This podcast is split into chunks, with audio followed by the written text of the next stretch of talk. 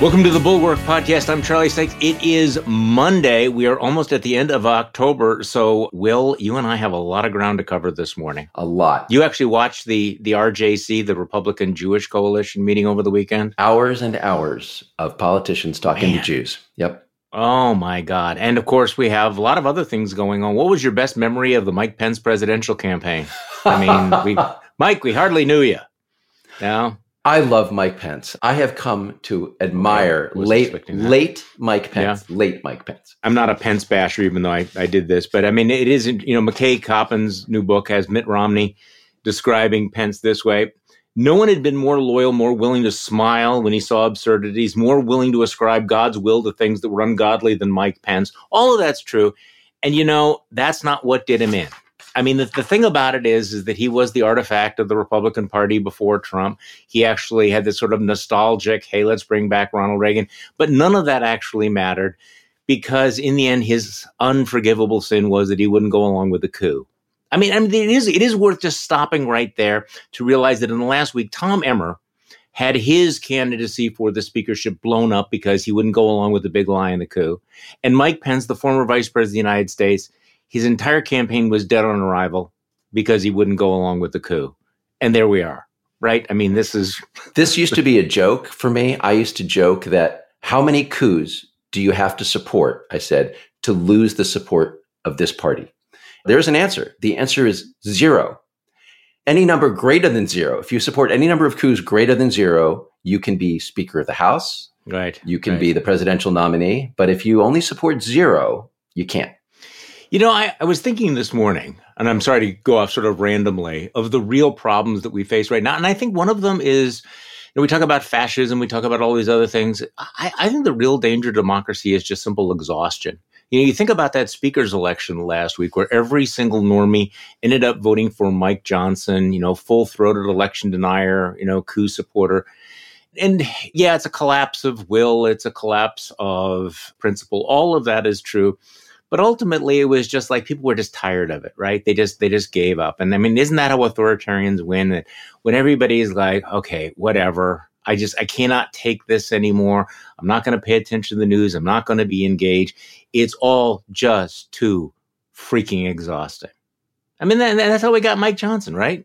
So okay i agree about the exhaustion but there's a specific thing that happened here which is so was it daniel patrick moynihan who wrote about defining deviancy down. Oh yeah. And this mm-hmm. was Moynihan, a Democrat, but this was a fundamentally conservative insight, right? Yeah. You lower and lower your yes. standards. And I think that is essentially what's happened here. You literally had House Republicans saying, you know, the best of them, the best of them, such as yeah. it is, saying, if we were to impose that standard that you couldn't have voted to overturn the election, we wouldn't be able to get a speaker. So they had to drop that standard. Yeah. And that's essentially what happened here. They normalized because they had to because it's a pathological community. They had to accept it. I, and I don't want to necessarily pick on anyone because I understand how difficult it is, you know, to catch up on the weekend and to catch up on all of the all of the things that are, that are going on. But I was I was watching a cable show this morning, and they were focusing on Donald Trump confusing Sioux City with Sioux Falls, which is kind of funny. You know, he thinks, "Hey, Sioux Falls," and somebody has to take him aside and whisper, "You know, Mr. President, you're actually different states. You're here in Sioux City and everything. And it's like, okay, fine. But okay, it's like that was not the worst thing that happened this weekend. I mean, you had Donald Trump, and where, do you even start with all this? He's bringing back the Muslim ban. They're going to deport anybody that opposes Israel at this point, and it's it's like doesn't even like move the needle. He's sucking up to Viktor Orban again, showing that he's got this kink for authoritarian strongmen, even though he confuses Orban as being the head of Turkey. Okay, just leave that aside. That's right. Doesn't know where Hungary is on a map. He thinks that Hungary is, you know, adjacent to Russia. It's like one thing after another. And then he actually once again suggests, and I'm just sorry because I think we just gotten like, okay, do we have to talk about Donald Trump anymore? Donald Trump was bragging about threatening our allies, our NATO allies, that he would not defend them from uh, an attack from Russia. I mean, I am old enough to know when something like that would have been disqualifying. The spoiler alert here is that it will not even cause a ripple in the Republican Party. So we play that little soundbite in case you think I'm exaggerating. This is Donald Trump in either Sioux City or Sioux Falls. I don't give a shit. saying really saying that he would have betrayed our Article Five obligations to our NATO allies if they didn't pay up or something. Listen to Donald. And I remember the head of a country stood up said, "Does that mean that if Russia attacks my country, you will not be there?" That's right. That's what it means. I will not protect you. Really, part of the exhaustion problem is that on a daily basis, we get so much disinformation, so many outrageous comments from Donald Trump. It is sort of like people have almost tuned it out, right? I mean, the Muslim ban was a big thing at one time. Remember? I mean, actually, there was a time when he said, you know, I, Donald J. Trump, will ban all Muslims. And Paul Ryan had to, you know, have a press conference saying, you know, this does not represent what the Republican Party is. Now, what, eight years later, we're going, yeah, that is what the Republican Party is. And so it doesn't even make the top five news stories of the day doesn't even make the top 12 news stories of the day. First of all, in terms of what Trump said about NATO, the thing you have to understand about Donald Trump, in case you didn't already, is that Donald Trump has no conception of right and wrong in foreign policy, good guys, bad guys. He he only understands money. So yeah. his entire focus has been on getting the Europeans, our real enemies, according to Trump, to pay more money for NATO. It's just a financial, you know, are they paying enough? Trump's just an idiot, but Putin is not an idiot. Yeah. And Putin knows that because that's Trump's thing, if he can get Trump back into power in the United States, that tears apart NATO. And that's Putin's goal number one. So Trump's playing right into that. The thing about the Muslim ban, it's a little different. Trump is actually not bringing back the Muslim ban the essence of Trump isn't hating Muslims. It is racial and ethnic and religious generalization as a whole. And so the, the current version of this is not banning all Muslims. It's banning people from all these countries. And at the moment, it's anybody from Gaza. It's important that this is anybody from Gaza. There's no distinction being made here between terrorists and innocent people between, for God's sake, Charlie, there's no distinction being made between adults and children, since half the population of Gaza is children. Yeah. The position in the Republican right. Party right now, and it's gone way beyond Trump, is not just ban Muslims, but ban anybody from right. Gaza because they're all being taught to hate Jews. So mm-hmm. it's the same thing as the Muslim ban in terms of making unwarranted generalizations and categorically prohibiting certain people from the United States, but it's not specifically about Muslims and of course, predictably, Ron DeSantis is all in on all of this. You know, he is he's calling for uh, the deportation of of anybody that participated in these marches, but also more specifically, he's using the power of the state of Florida to shut down student organizations that might have taken positions he disagreed with. I am concerned about some of the things that are coming out of the universities. You know that we have talked about this. But I'm trying to reconcile this with the the right's claimed enthusiasm for free speech. It's all about free speech. And then it comes to Ron DeSantis, and time and time again, he basically says, Yes, I, you know, this is the free state of Florida, except if you're a student organization that says X, Y, or Z, or you're a corporation that disagrees with me on, on all of this. So, how do these folks square the circle on free speech and yet are now talking about deporting, shutting down, banning? Based on speech. Well, let's be fair to Ron DeSantis, right? He cares as much about free speech as he does about free markets. That is to say, that's true. Not at all. Yes. Ron DeSantis right. personifies what has happened to the Republican Party. It has abandoned any of the principles that were in his platform about freedom, about markets and speech, and it has become simply a culturally right wing party. So it will use any means available, including the state, in fact, especially the state, to enforce its cultural agenda, right? So I'm going to punish a corporation, Disney, that engages in speech I don't like. And the same thing with college campuses. What does this work? I, I can't remember. Students for Justice in Palestine or something like yeah, that. Something like that. Some organization. And DeSantis has concocted this story that this organization has violated a Florida law about material support to terrorists. The law prohibits that, right? And he's claiming that because some members of this organization said something identifying with Hamas, that's material support. That's not material support. It's free speech. It's repellent free speech. But the point, as you know, Charlie, and as you've said before, the point of protecting free speech is not protecting popular free speech, it's protecting unpopular free speech. I want to make it clear that I think that you can push back against speech that you disagree with. You can ridicule it, you can condemn it, but Ron DeSantis doesn't draw that line. He wants to use the power of government to punish, which is precisely what the First Amendment, I thought, would have prohibited. Okay, so let's talk about some of the developments over the weekend, and there were so many of them. Probably one of the most dramatic was this pogrom in Russia. I'm sure you saw this. Is this uh, in Dagestan? I'm going to confess that I can't find Dagestan on the map. you want to talk about Kristallnacht slash pogrom? You had a mob go through a hotel looking for Jews, uh, attacking an airport after an airplane landed uh, from Tel Aviv. And people were interviewing, what, what are you looking for? I'm looking for Jews. Why? Because I want to kill them. And the authorities were absolutely nowhere. So we have this rising tempo. We also have the rising tempo of violence in the Middle East. So um, let's talk about what's going on in Gaza because October 7th was horrific. The big question was how would Israel respond? Would they show any restraint? I want to get your sense about the proportionality. And I know that that's a loaded word, but the proportionality of the response that we're seeing now in Gaza, where the rubble is bouncing. Yeah, the rubble is bouncing. And, you know, if Israel were accomplishing something specific, like we're actually destroying the Hamas organization, yeah. its leadership, its yeah. tunnels, if they were able to get hostages out, that would be compensating for the collateral damage and the civilian casualties.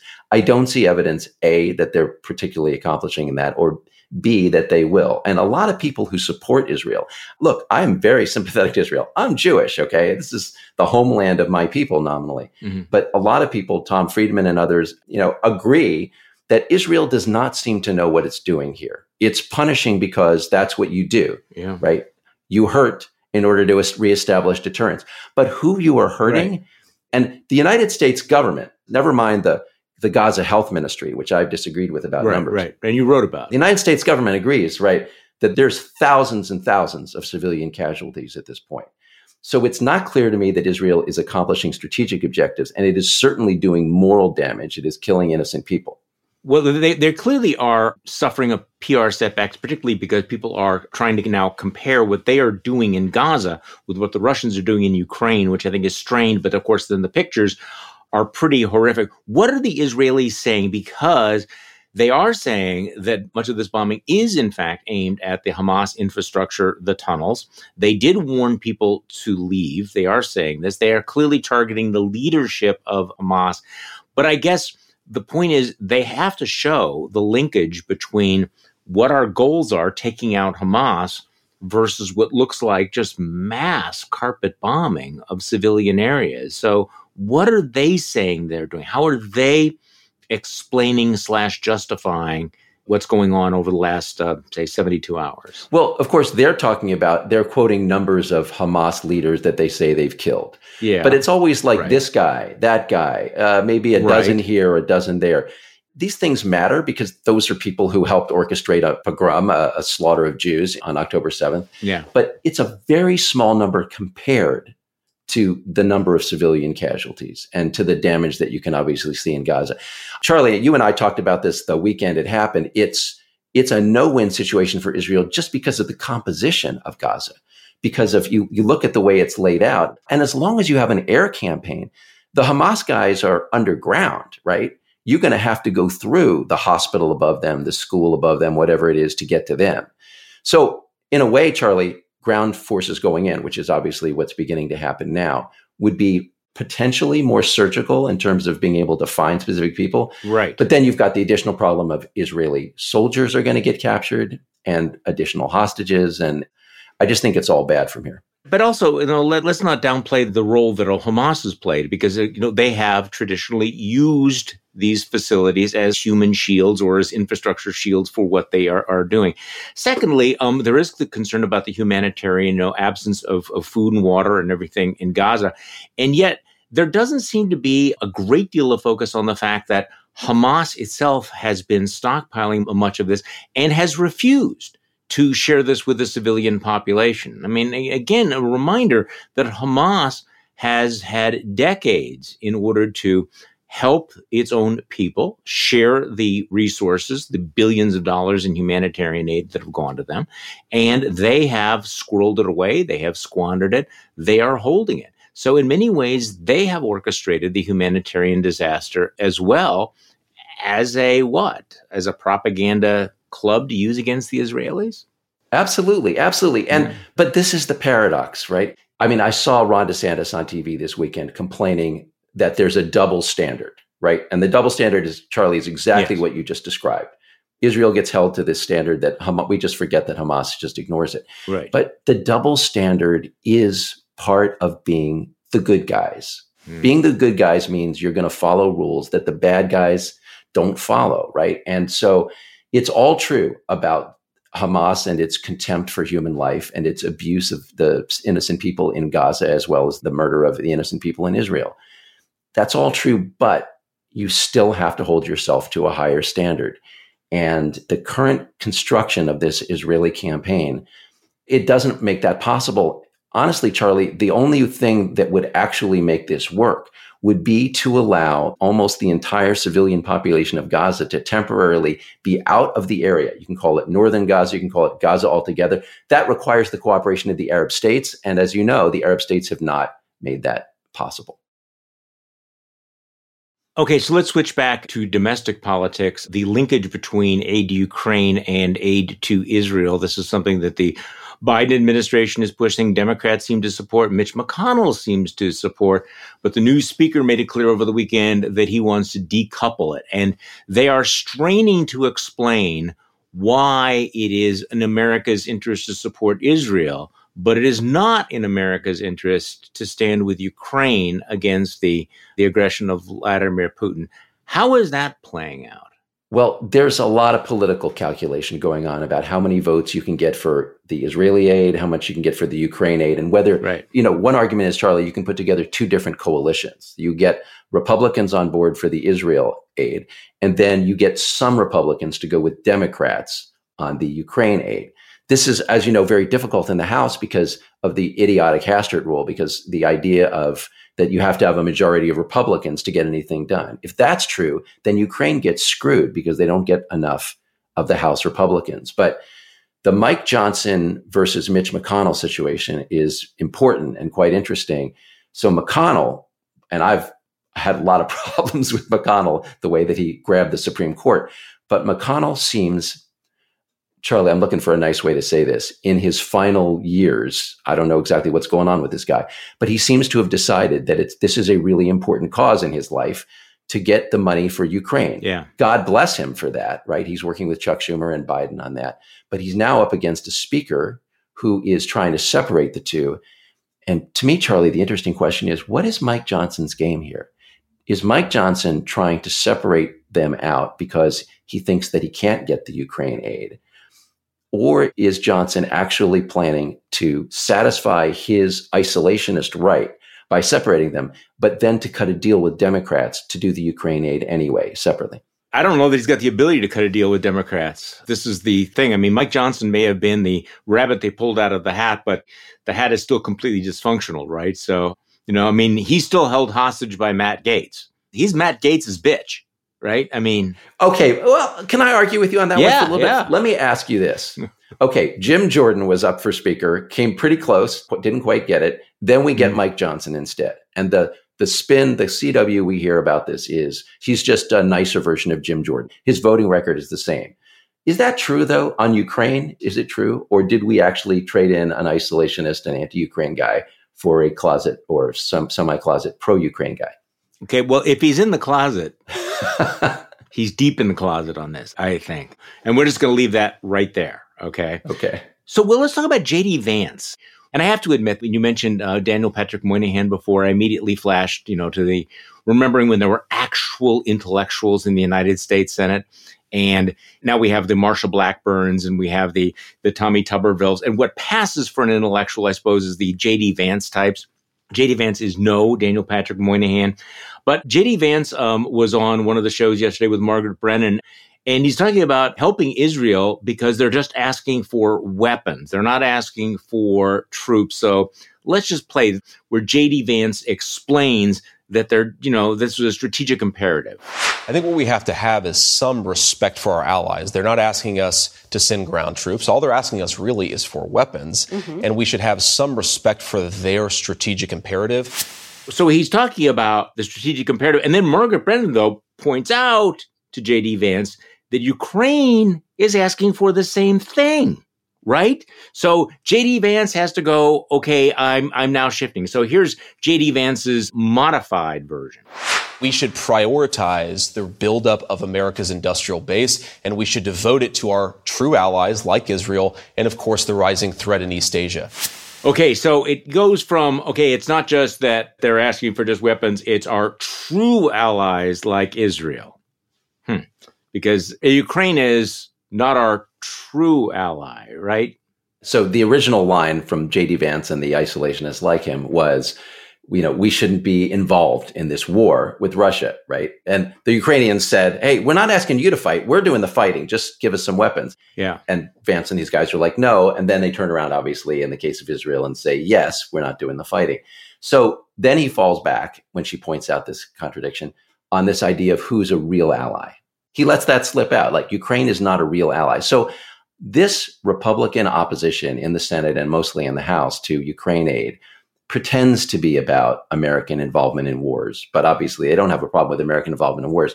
What's really underlying this is they think that Ukraine is not the good guys, right? And that plays right into the hands of Putin. He would like all the moral differences between himself and Ukraine to be washed away. The fact that he did the invading, the fact that he's an autocracy, the fact that he's the one, you know, raping and murdering and indiscriminately attacking civilians. So I just think that this anti Ukraine animus is being exposed as the real basis of the opposition. Well, now, as we've discussed in the past, there's also attacks on the policy from the left. So far, the vast majority of, of Democrats have lined it behind the, the Biden policy. I don't expect that to change. Do you? I think that they're pretty solid behind that, at least for now. I think it's vulnerable. I think it's vulnerable on the left. Okay, well, here's a clip that you pulled from Representative Jayapal, who is the head of the Progressive Caucus, and she's comparing Israel and Gaza to Russia and Ukraine. She's drawing kind of a, an equivalency here. Let's listen to that. About the double standard, she said. This is a double standard. The United States rightly called out Russia for its siege of Ukraine rightly called out the attacks on the power infrastructure, the refusal to provide food and water and fuel to the Ukrainians. And we have to recognize that our credibility and our authority on the moral stage is, is greatly diminished if we do not also call out these uh, this siege that Israel is launching on Gaza as violations of international law. Boy, this this is like a throwback to the old Cold War, the moral equivalency that we criticize Vladimir Putin for trying to crush Ukraine. Shouldn't we be criticizing Israel because Israel is the moral equivalent of Vladimir Putin? Will. So Charlie, this this is part of why I'm saying that I think Biden is vulnerable on Israel on the left because that sentiment mm. that she's expressing, there's yeah. a lot of people they think right now Israel's already the bad guys because of all the bombing in in Gaza. And again, my view is the bombing in Gaza is bad. My view is also that's not the first thing that happened here, right? The first thing that happened was October 7th. And what, what Jayapal is doing is just erasing that. Remember, in order to see Israel's treatment of Gaza the same as Russia's treatment of Ukraine, I mean, in order for that to be true, Ukraine would have had to go into Russia to start this and murder, you know, 1,400 people. That didn't happen. Right? That didn't happen. This is a retaliation on Israel's side, whether it's a smart or effective one or a perfectly morally executed one. We can debate all of that, but it's not a spontaneous attack to take territory. In fact, Israel has said they don't want to control Gaza. They don't want to occupy Gaza.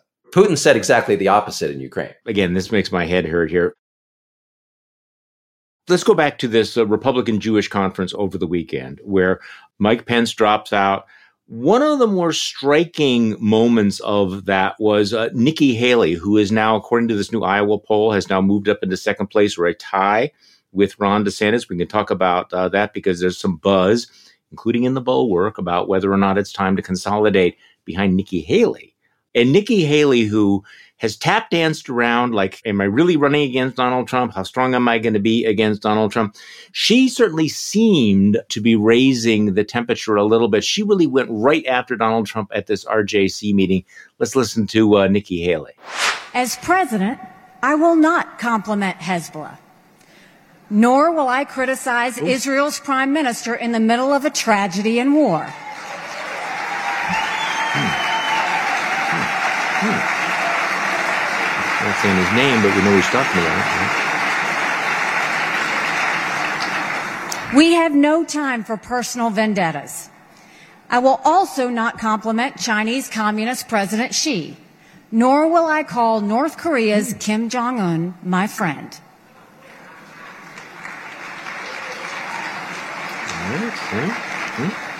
These are not good or smart people along with Iran's Ayatollah, they're the most evil dictators in the world. And the last thing they want is an American president who knows it and calls them out for it.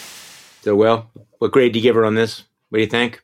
Oh, I give her an A on this. Grade inflation. Oh, true, true. Okay. I can't give and her an A. on a curve, right? it is. It is. It is. It's terrible. on a curve. I've been yeah. corrupted by. I've had my standards lowered. Yeah. Okay we can't give her an A because an A would mean actually mentioning Voldemort's name. Yes. Right. She won't do that. So we'll, we'll give her a B or a B plus or something like that. But she's doing more than anybody else. By the way, I got to say something about Haley and Pence. Yeah, yeah, go. Okay. Charlie, Mike Pence goes to this event, the Republican Jewish Coalition. Each of these candidates is speaking for like half an hour. Pence gives his spiel, and in the last five minutes of his speech, drops out of the race. I'm leaving the race. The whole room is like, whoa, no, oh, Mike, we love you. None of these people were actually voting for him or giving him money, but like, right, but they're yeah, sad to see him go, right? So Pence finishes. He and Karen comes out and they wave to the crowd. They walk off. Okay, there's now three minutes of a Ron DeSantis video. Ron DeSantis is the next guy up at this event.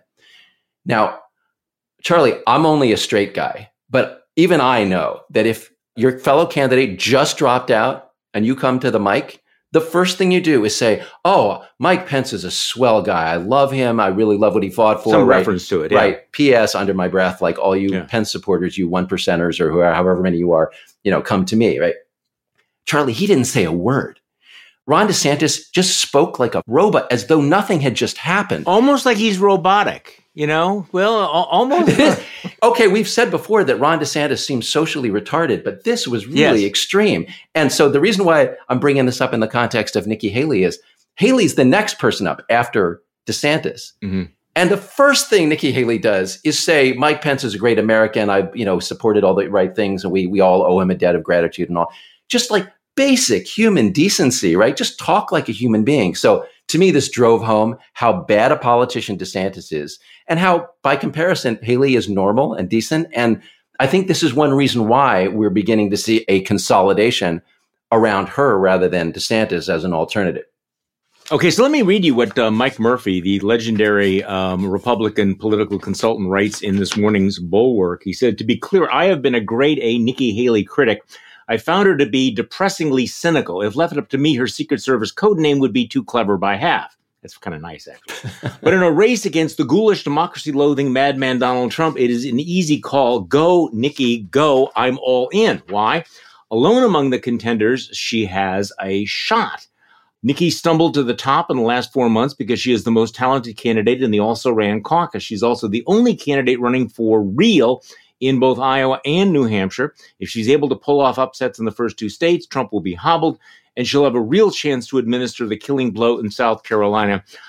Okay, I think that's that's a little bit exuberant, but at some point you have to have a consolidation and at the moment when you and I are speaking right now, is she the most plausible alternative to Trump? Yeah. It's not Ron DeSantis. Okay. No, no.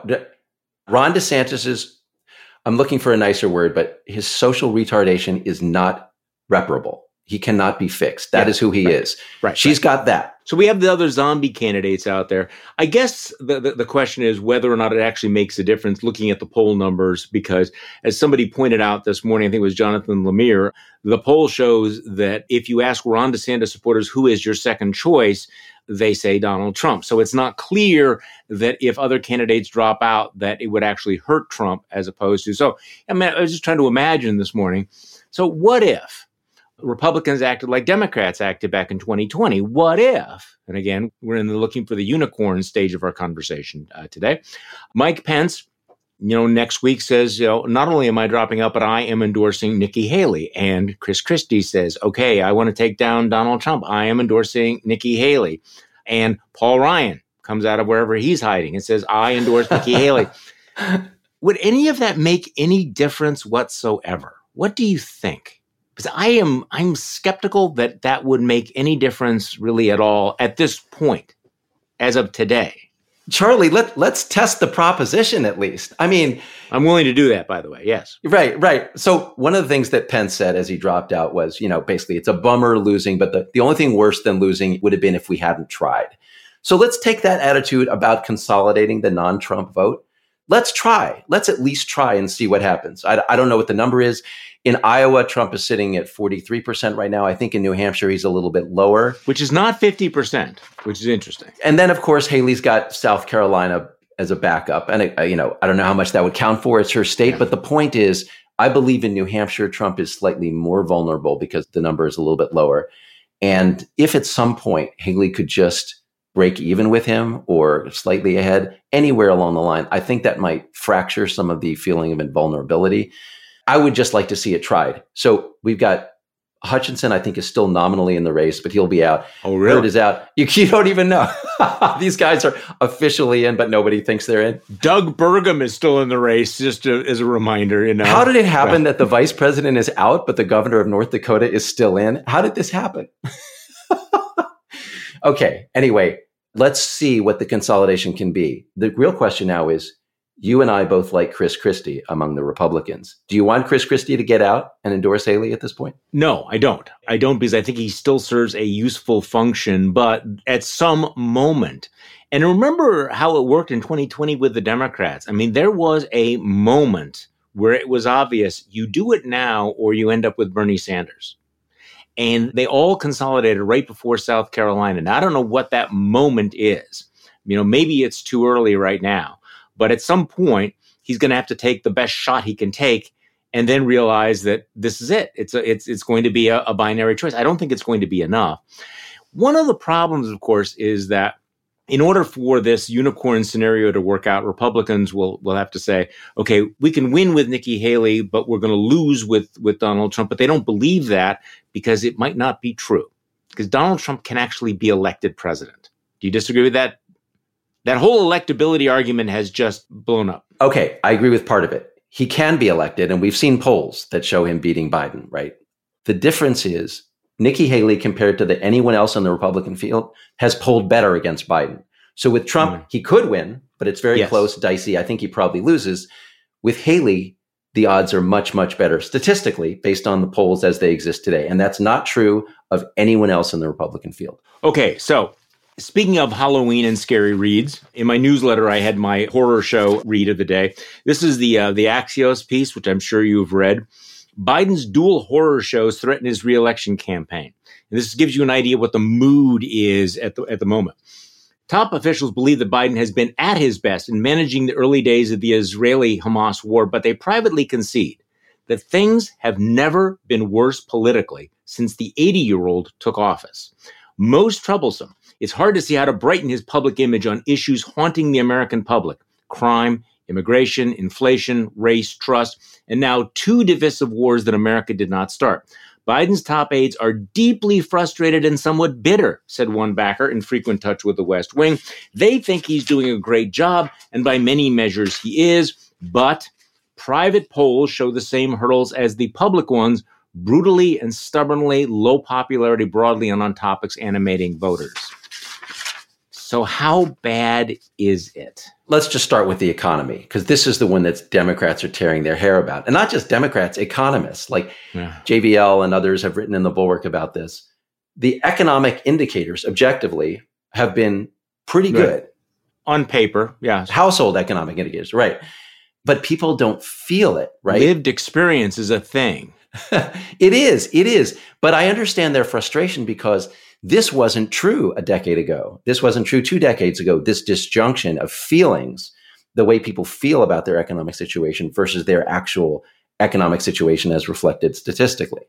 Charlie, there's no precedent for managing this. Nobody knows how to manage a gap like that between we, we're doing a good job and people aren't feeling it. I think there's a lot of, you know, fanboyism going on here because, I mean, yeah, there are the numbers that have ticked up, but the fact that the rate of inflation is not rising doesn't change the fact that things still cost a lot more. This is the lived experience of people. So also there has been a lag between wages catching up with with inflation. So yes, if you could just force Americans to sit down and listen to economists whiteboard presentations, they would surely understand how wonderful Bidenomics is.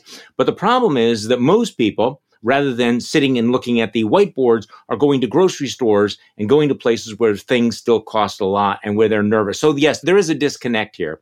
I would think that over time that disconnect would narrow, but I think that the the argument that well people are just stupid i would hope that the biden folks are not listening to that kind of advice because the voters are really really stupid is first of all not a winning message it's also frankly not the greatest argument in favor of you know like why we are champions of democracy we believe in democracy even though we think that the voters are too stupid to know what is in their interest so i think there's a little bit of a problem there by the way, a much more provocative question coming for you in, in like 30 seconds. So just brace Okay. yourself. Okay, about democracy. We at the Bulwark believe in democracy. That's the North Star, uh, right? But it is true that people make dumb decisions and they make dumb decisions at the ballot box. Right. The best argument for Right. democracy is not that people make the right choice all the time. It's that if you don't let the people make the choice, a bunch of autocrats and oligarchs will make the choice, right? You, you need the people as a check on abuse of power. You need the people to be able to say, no, you're not serving us. We're going to make you. We're going to overturn you and put in a new, a new president. So I, let me set that aside. On the economy, on the economy, Charlie, the argument isn't that people don't, it shouldn't be that people are stupid and don't know what's good for them. Part of the problem, though, is although prices have risen, wages are also rising. And in fact, the, the wage increase has accelerated. And part of the economic argument is wages are catching up with prices. But Charlie, it may be true that although there's multiple economic indicators in a household of how well they're doing, the one they feel is the prices. Every day, every week, you're going to the grocery store, whatever, you're feeling the price, you're seeing that. And it may be that the wages coming in, although that's going into your bank account or whatever it is, you don't notice that in the same way or with the same regularity as the prices. So it may be that inflation in particular is a political killer. Okay, so here, here's my more provocative question. And I was going to write this, and then I realized the analogy is so terrible that I would have to spend the first half of the piece explaining how it is not appropriate, but I'm going to ask it anyway. Is it just possible that Joe Biden, I mean, I understand that the fanzines would argue that, well, Joe Biden is the second coming of FDR. He's the best president since Harry Truman. He is like more awesome than Barack Obama, right? That he is Churchill reincarnated. But Will, what if he's Jimmy Carter? okay, now I understand that Jimmy Carter is a good man. Has had a great post presidency. I understand that the economy is much better than it was in the late 1970s. That uh, Joe Biden is not as naive about Russia as Jimmy Carter was. There's so many, many, many differences. But on the other hand, there's something about Joe Biden that he is not connecting with the American public. The American public does not look at him and see someone strong and dominant they can trust. All of these numbers seem to come back to the fact, and I'm not going to get into the age issue. I'm just saying that there is the Jimmy Carter thing is people like Jimmy Carter just doesn't seem like a president. Ronald Reagan was the strong man. Ronald Reagan had lots of flaws. And a lot of Democrats kept telling themselves, "Oh, don't worry about Jimmy Carter, you know, with the with the cardigan and the Malaise speech and stuff like that. Ronald Reagan is just too crazy and too extreme. And I'm wondering whether or not, in the eyes of the voters, leaving aside, because we wonks, we have the whiteboards, we go through the list of legislation. Jimmy Carter had lots of legislation. Jimmy Carter had a lot of things that were really important that he got done. And yet ultimately, voters looked at him and said, yeah, we don't see him as a strong president that we can rely on. We don't see the broad shoulders. And I kind of wonder whether or not Joe Biden is suffering from a little bit of that. Is Joe Biden Jimmy Carter? You should no, this piece. No, no, no. it's too easy. It's too easy. Yeah. All right. So you've named them. The economy is much better than it was. Yeah. I mean, Jimmy Carter, much. the economy was terrible. Terrible. Joe Biden's issues, it's not that he's sort of wimpy. It's not that he, you know, wears, I can't say I'm wearing a sweater, but, you know, it sits no. in front of the fireplace. Yeah. Biden's issue was eight. He can talk tough. It's just that he's an old version of that and it looks bad.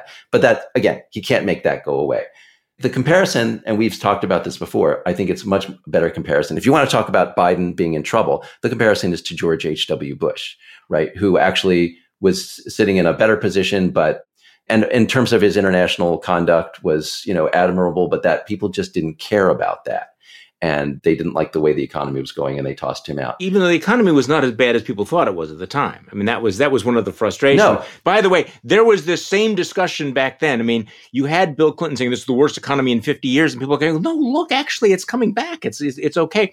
It didn't matter because people just thought he was weak. Yes. He yes. just didn't connect. Like you think of presidents that are one term, it's not whether or not they accomplish a lot and I guess part of it is that Joe Biden, and leave, I'm going to leave aside the age issue, that he's never dominated the American political scene the way that more successful presidents have, that he's never connected with people. Because there's something going on here when you run through objectively the record and you go, why has he got a 38% approval rating? Well, is it because voters are just stupid? Or is it all Fox News? Or is there something just lacking? I mean, that people at some visceral level look at the president and they want something. They didn't get it from George H.W. Bush. They didn't get it from Jimmy Carter. And they may not be getting it from Joe Biden. Look, the simplest version of this, Charlie, is that in all of us, we look for an alpha. We look for somebody who looks like he's in charge, right? Yeah, I'm, i was dancing around that, but you went right to it. Yeah the weird thing about Donald Trump is although he's the world's worst human being, yeah. he is an alpha and he's constantly right. telling you all the great things he's doing, which which Joe Biden is not. Joe Biden is a terrible communicator about his agenda and what he's accomplished. With Biden, it's that he's an old version and everybody sort of feels that he ain't got it. Biden behind the scenes is doing all this stuff and it just doesn't seem to count. It doesn't seem to count in his favor because yeah. people don't associate him with it. But to come back to the Carter analogy, what about the opponent that Carter faced, right? Carter in Reagan faced a guy who'd been around but had not been, he was sort of a more optimistic figure. Imagine if the Republicans had nominated, brought back Dick Nixon to run against Carter. I feel like that's what Trump run against Biden is sort of like. So they can blow it all by nominating a guy. In fact, they do seem likely to, to yeah. nominate a guy who is known to be corrupt. And a lot of people in the middle feel that he's corrupt and recognize that if Carter had run against Nixon, there may have been a lot of people who just said, you know, I don't like Jimmy Carter. I don't like the way he's running things, but we can't have that guy back in power. And that could happen to Trump. Okay, so the world has changed in a lot of interesting ways, but this is an interesting thought experiment that no one's ever going to prove wrong about this, right? So, 1980, it's bring back Nixon, give him another shot. Okay, he was a crook, but he was strong and people trusted him. And you know where he's coming from. No, I don't think so. But I, and again, the world is a very, very different place. You don't have the media ecosystem that's going to pump him up. You don't have the kind of intense tribalism. I guess what I'm getting at is you use the word alpha. I think that there is a some visceral level where where people want the president to be larger than life. They want him to be interesting. They want him to be a presence in some way.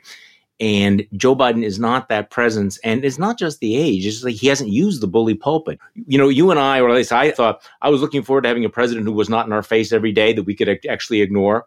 Well, be careful what you wish for because apparently what Americans are looking for is they either want strength or they want entertainment or they want something. But I do worry about the the Jimmy Carter thing because Jimmy Carter, I don't think was a successful president, but he was not the complete disaster, especially when you go back and you look at the bills that were passed, the legislation. But the economy was horrible. And you remember what the the thing that was just killing people back then? Interest rates and inflation. Right. So objectively, things were somewhat better, but no, I think that's absolutely true. And Russia that- was on the march. It felt like America was losing, was slipping.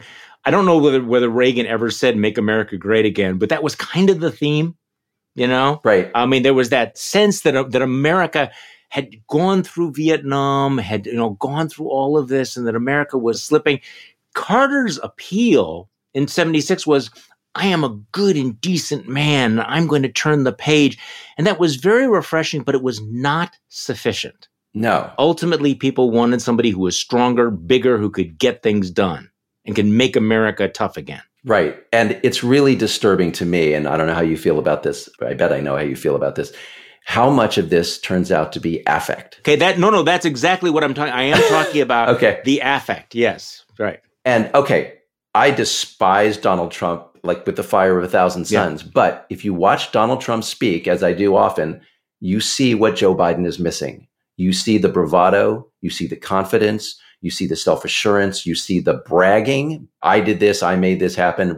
reminders of any good thing that resulted during his presidency, right? And and you see also fear. He signals to people, I am a fearsome person and I will intimidate your enemies and I will intimidate other countries. Joe Biden tries, but he just doesn't quite have that some of the people around Biden do get this because they are trying to do this.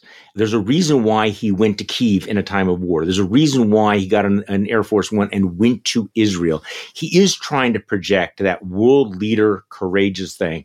It's not hitting, but they're trying. And I don't have a quick solution to it. How do you fix something like that? You can't fix Ron DeSantis. We talked about that before. I'm not sure you can do it, but I think that ultimately your point about imagine if Jimmy Carter had been running against Richard Nixon, what would people have done? And, and that's why the matchup with Donald Trump is so problematic. If you're a Republican, I mean, this is again the irrationality. Look, if you run Nikki Haley, you have a really, really good shot. I mean, I'm guessing that there's nobody in the White House that would be popping champagne if Republicans nominated Nikki Haley. I think they need to be worried about Donald Trump, but Nikki Haley would be a completely different contest. Right. And if you were drawing the analogy back to 1992, the yeah. Democrats nominated Bill Clinton.